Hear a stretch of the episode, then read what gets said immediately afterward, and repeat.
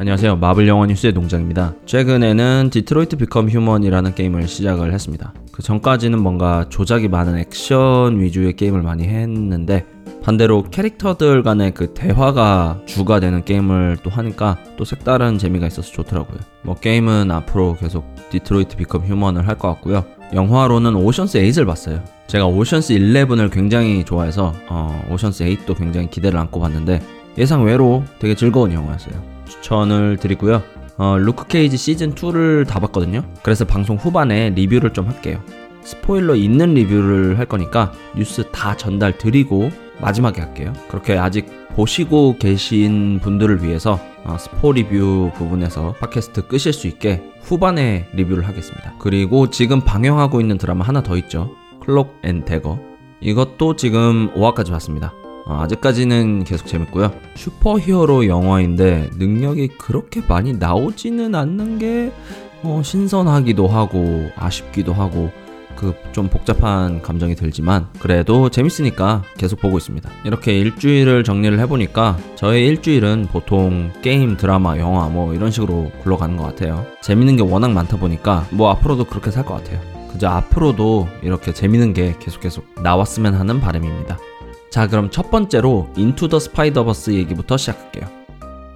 자, 첫 번째 뉴스는 12월에 개봉하는 애니메이션 Into the Spider-Verse 영화 소식인데요. 이 Into the Spider-Verse 영화에 니콜라스 케이지가 성우로 참여를 합니다. 예전에 2007년인가? 아, 네, 2007년 맞네요. 2007년의 고스트라이더로 마블 캐릭터를 연기한 이후에 11년이 지난 지금 스파이더버스의 스파이더맨 느와르라는 캐릭터의 성우를 담당하게 되었습니다. 스파이더버스는 아무래도 스파이더맨들 캐릭터가 이제 집단으로 나오는 영화니까 아무래도 다양한 스파이더맨이 나오기 마련인데 이 와중에 스파이더맨 느와르도 나오는 것 같아요. 저 어떤 캐릭터인지 전혀 모르고요. 생김새만 말씀을 드리면 스파이더맨이 완전 검은 수트에 검은 코트를 입고 총을 쓰고 있습니다. 총을 쓰는 스파이더맨이라니 좀 이질적이기도 하고 신기하기도 하고 뭐 그런데요. 아무튼 니콜라스 케이지가 성우라고 하니까 어, 좀 더 기대가 됩니다. 제 생각에는 니콜라스 케이지 말고도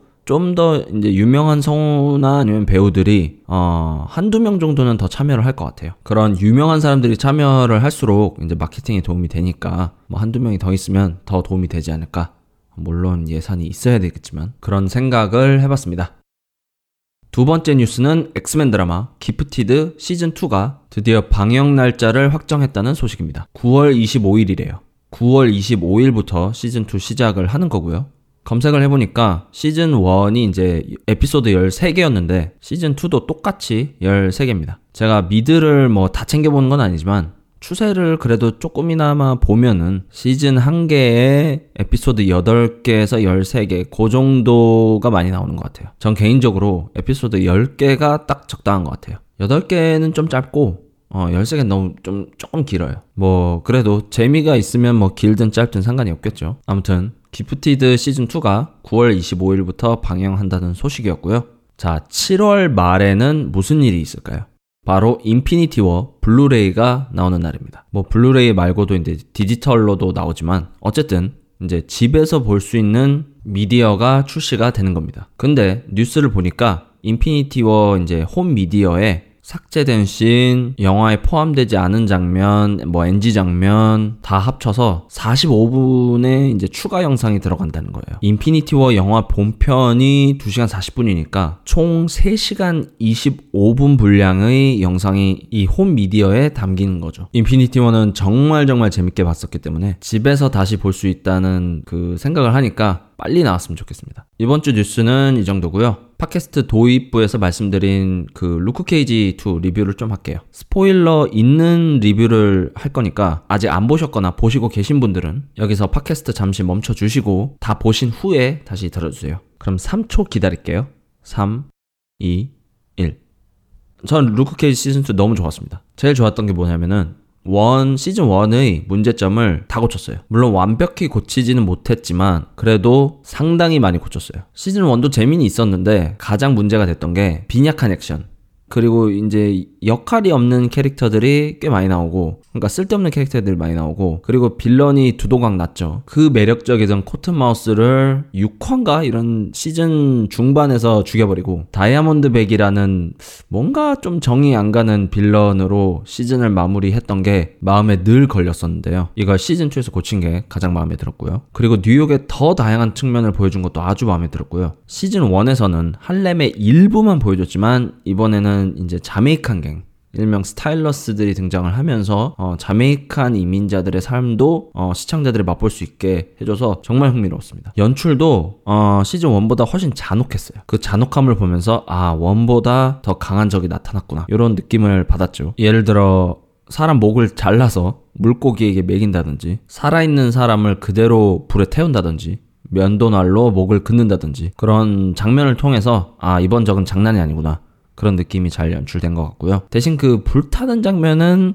그래픽이 조금 어색했어요. 뭐 그래도 여전히 그 잔혹성은 전달이 됐으니까 뭐 된 것 같고요. 제가 가장 기대하면서도 걱정했던 새로운 빌런 부시 마스터는 개인적인 의견으로 마블 넷플릭스 드라마에서 가장 멋있는 빌런이 아니었나 싶어요. 일단 싸우는 스타일이 루크와는 다르게 되게 우직한 느낌의 루크와는 다르게 되게 스타일리쉬하고 목적을 이루기 위해서라면 자기 목숨도 아, 아까워하지 않고 덤비는 모습이 굉장히 멋있고요. 도가 지나칠 정도로 좀 도전적이지만 예를 들면 사람 얼굴 꼬챙이에 꼽아놓은 거 그런 그 정도로 굉장히 도가 지나친 놈이지만 그래도 정이 가는 부분이 있고 특히 후반에 부시 마스터랑 루크랑 이렇게 힘을 합쳐서 싸우는 장면이 저도 모르게 신이 나더라고요. 마치 엑스맨의 자비에 교수랑 매그니토랑 적이지만 그래도 더 큰 위협이 있을 때는 같이 힘을 합치는 그, 그런 느낌이었습니다. 그래서 너무 좋았고요. 그리고 머라이어랑 쉐이드 뭐 시즌 1에 있었던 캐릭터들이죠. 이 둘의 로맨스는 그렇게 크게 와닿지는 않았어요. 왜냐면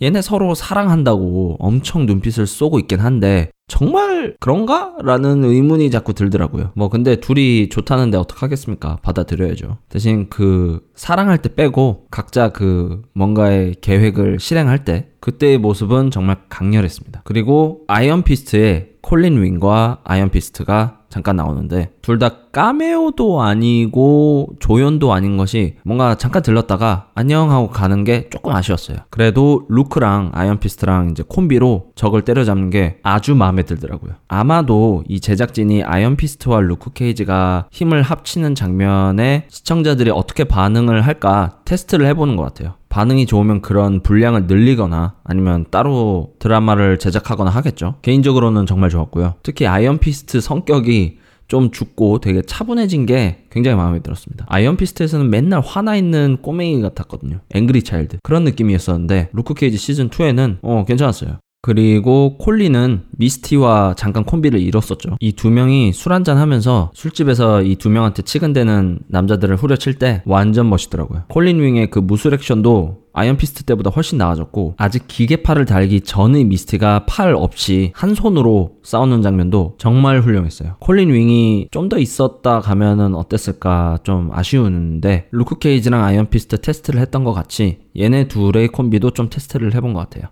그리고 마지막으로 엔딩 충격적이었죠. 이제 루크가 할렘가의 그냥 방탄 남자가 아니라 어둠의 방탄 보스가 됐습니다. 이 많은 범죄 조직들을 할렘에 있는 범죄자들을 혼자서 주먹으로 때려 눕히는 거는 불가능하니까 그냥 자기가 범죄 조직의 킹이 되자. 이게 더 빠르겠다. 해서 내린 현실과의 타협 이죠. 이룰 수 없는 100%의 깨끗함을 추구하기보다는 선과 악의 그 균형을 밸런스를 잡는 역할을 자기가 하겠다는 건데 이렇게 되면은 경찰에서 일하고 있는 미스티와 대립 관계가 되는 거잖아요. 그래서 이 다음에는 어떻게 되는 거지? 정말 궁금해서 시즌 3가 꼭 나왔으면 좋겠어요. 저에게는 그런 충격적인 엔딩의 루크 케이지 시즌 2였고요. 마블 넷플릭스 시리즈 드라마를 쭉 보신 분들에게는 강추를 드립니다. 반대로 기존 작품 안 보신 분들에게는 추천을 좀 안 드려요. 딱히 설명 안 하고 넘어가는 캐릭터나 Easter egg나 뭐 키워드들이 꽤 있어서 다른 시리즈를 보시고 루크 케이지 시즌 2를 보시기를 추천을 드립니다.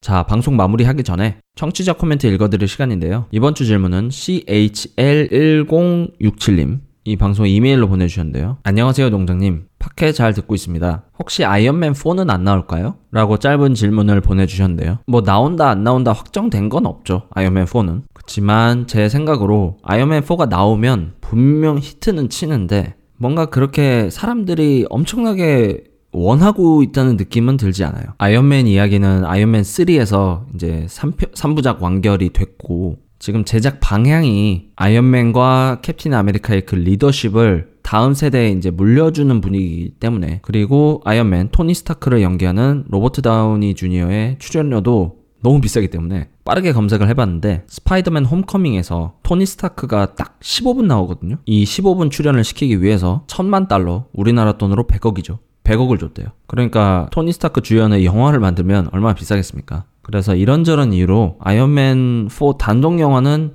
안 나올 것 같아요.